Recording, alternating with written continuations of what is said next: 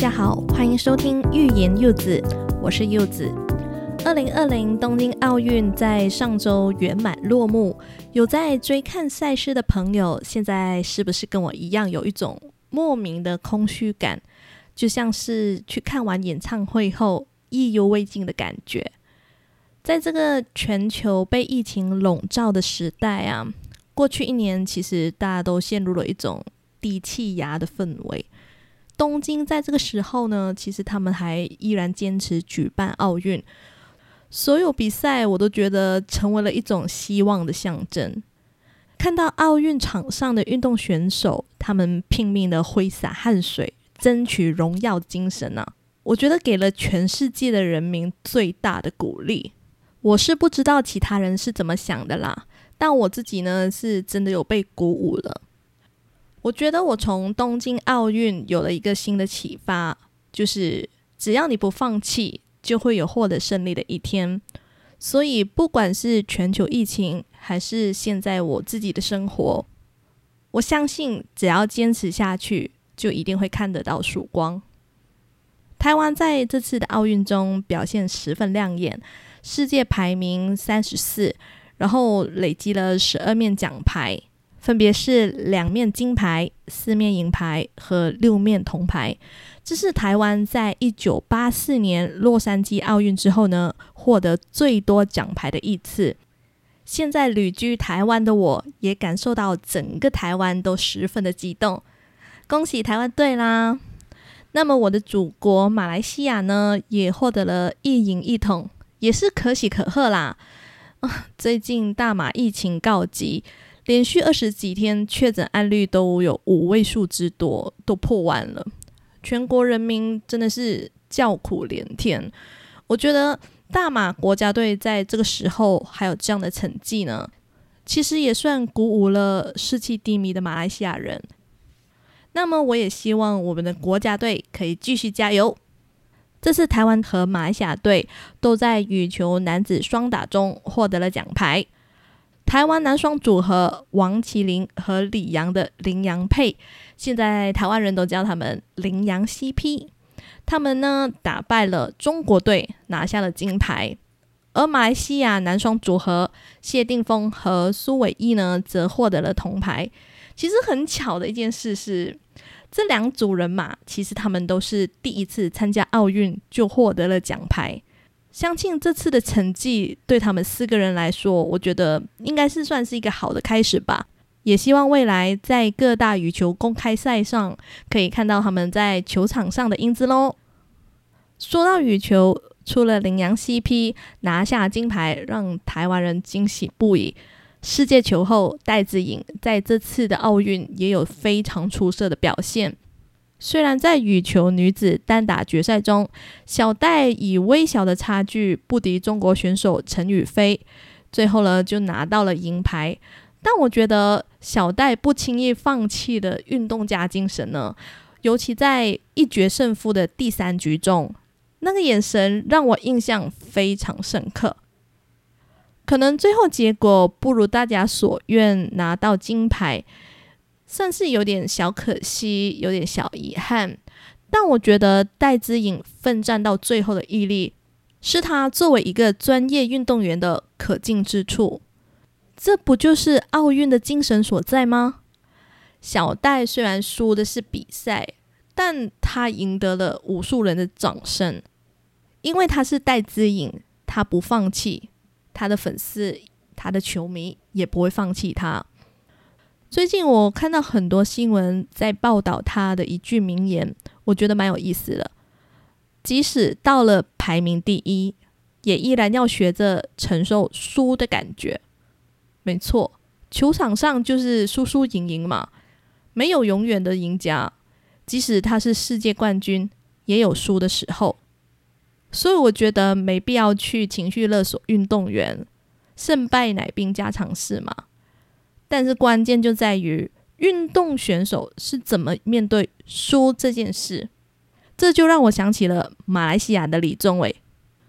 可能对台湾人来说，李宗伟这个名字有点陌生，但在马来西亚他可是家喻户晓的人物哦。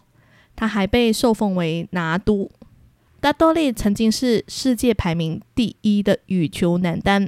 他连续在三届的奥运中都获得了银牌，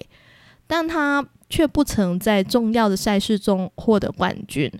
我觉得可能这也是他的小遗憾啦。他有出过一本书叫做《败者为王》，后来还被翻拍成电影，内容大概就讲述他自己在职业羽球选手的路上是怎么不忘初心，然后朝着自己的梦想前进。他拿到三届奥运的银牌，他接受了三枚银牌的事实，但他坦言说自己是很失落的，但他必须要勇敢面对失败这件事。有时候人生就是这样，不是你不够好，但对手那天的表现就是比你好，可能是实力比你更强，或者是他的状态大好，所以就算你全力以赴，发挥百分百的水平，但结果就是不如你所愿。我觉得不管是世界球后戴资颖，还是大马羽球一哥李宗伟，他们都拿到了银牌而不是金牌，但他们赢的是人性，我觉得这一点真的很值得敬佩。李宗伟在二零一九年宣布退役，结束了他长达十九年的职业羽球选手生涯。以后呢，我们都没有办法在球场上看到他精彩的球技了，这算是比较可惜的地方吧。顺带一提，李宗伟当年可是和中国的林丹、丹麦的 Bidegate 和印尼的 Taufik Hidayat 被称为国际羽坛四大天王，尤其每次林丹遇上李宗伟，左邻右里在球场上互相较劲，至今都是我们这些羽球迷津津乐道的回忆。羽球算是我从小到大比较擅长的球类运动。以前我在马来西亚的时候，朋友的公司就有羽球社，但是他每次都很少人会去打，所以我偶尔就会去客串一下。来到台湾之后，有次打工的地方呢，他就有举办羽球比赛，嗯，我就成了就是队中的 ace。 其实说是 ace， 但我球技其实没有到很好，更没有到可以比赛的程度。但那时候的羽球社社长就说，你是马来西亚人，马来西亚人肯定很会打羽球啊。结果我就被拉去参赛了，但不是每个马来西亚人都是李宗伟好吗？我的球技连李宗伟的十分之一都不如啊。我也曾经被台湾人问过说，诶，你是不是很会唱歌？但我真的跟梁静茹和戴佩妮不熟好吗？他们也没教过我唱歌，所以大家真的不要对马来西亚人误会太深，我并没有真的每个人都很会唱歌或很会打羽球，但当然应该也有很多人会唱歌，很多人打羽球，但这个人不是我就对了。我去打羽球的时候啊，刚认识的球友都很爱问我，诶，你打了多久？什么时候开始打？说真的，我也不是从小就认真受训的那种，我也是打开心的。记得小时候啊，我都被邻居大姐就抓去培训，所谓的培训也只是陪打而已。我们那时候也没有划线的球场，甚至连球网都没有，就这样隔着一道篱笆就是乱挥球拍，然后球来就接，然后就打过去这样子，什么杀球什么吊小球都不会，有时候甚至还拿捏不好力道，然后球被打到屋顶去了。我们还用了一个特殊的自制工具，要爬上梯子然后把羽球捞下来。回想当年的自己，还真的是很认真的在打球跟捞球。后来呢，打球环境就改善了，大家可以到有划线的球场去切磋球技，但整个感觉就有点不一样了。因为我经常会跟不同的团，然后我就会遇到不同的人。一般上呢，大家都蛮享受说整个运动和竞技的过程，赢球呢就开心欢呼一下，但输球也不会怎样。偏偏有些人呢就真的很计较输赢，而且赢的时候呢就真的很拽，哦，我赢了，然后呢输的时候呢就就整个人就是翻脸走人的也有。不然呢就是责怪队友说哦，你害我输球这样子。我我自己是觉得这样子一点运动精神都没有。幸运的是呢，这种类型的球友并不常见。我在台湾遇到的羽球同好呢，其实都算蛮有风度的，是赢是输都会欣然接受结果。有些呢在比赛结束后还会很有礼貌的说嗯，谢谢这样子。只是台湾的球场真的太难订了，跟抢五月天演唱会门票一样难抢。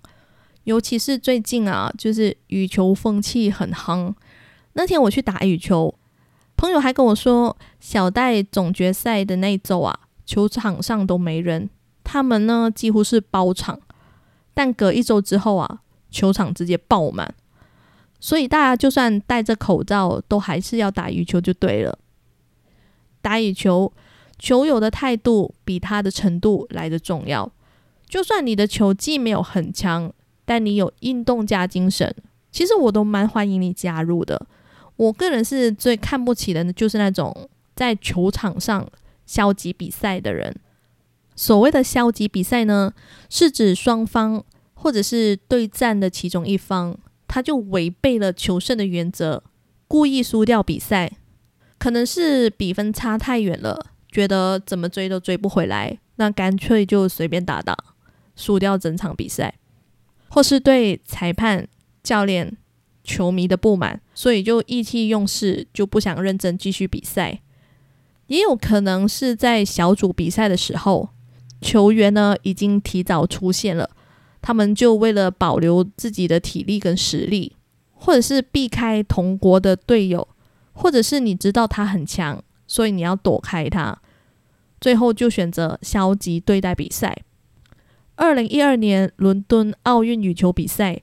中国、韩国和印尼的女双组合就因为在球场上缺乏斗志和胜负欲，表现呢连业余选手都不如，最终他们就是因为消极比赛被取消奥运参赛资格。尤其是中国队的宇阳和王小李，更是中国队的头号女双哦。他们就是因为故意输球，所以最后跟奖牌擦肩而过，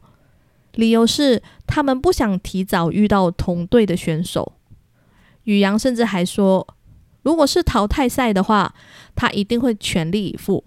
但因为是小组赛，所以选择了储备能量。我自己觉得说，这种策略性的输球是一种不道德的行为。既然你都达到了奥运了，奥运级别的对决却落得如此地步，这跟我遇到的那些没风度的球友没什么两样。体育的本质应该是良性竞争，当你失去了求胜的心态，因为想要追求最佳的利益而选择故意输球的话，那么我觉得你当下做的事情是毫无意义的，甚至你的所作所为玷污了整个赛事。任何比赛最重要的是过程，这句话大概也是老生常谈了吧。可是很多人对输赢的定义纯粹是奖牌最后挂在谁的脖子上，却忘了运动精神的重点所在。输赢不是不重要，只是结果不应该成为衡量一位运动员价值的标杆。球场上发光发热的不是那面金牌，而是屡战屡败却还是不断努力的选手。我觉得很幸运的是，这次东京奥运我看到的都是这些选手。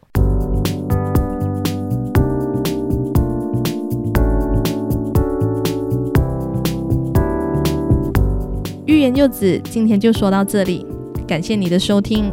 如果你有任何想对柚子说的，欢迎你来信告诉柚子。我们下次见啦，拜拜。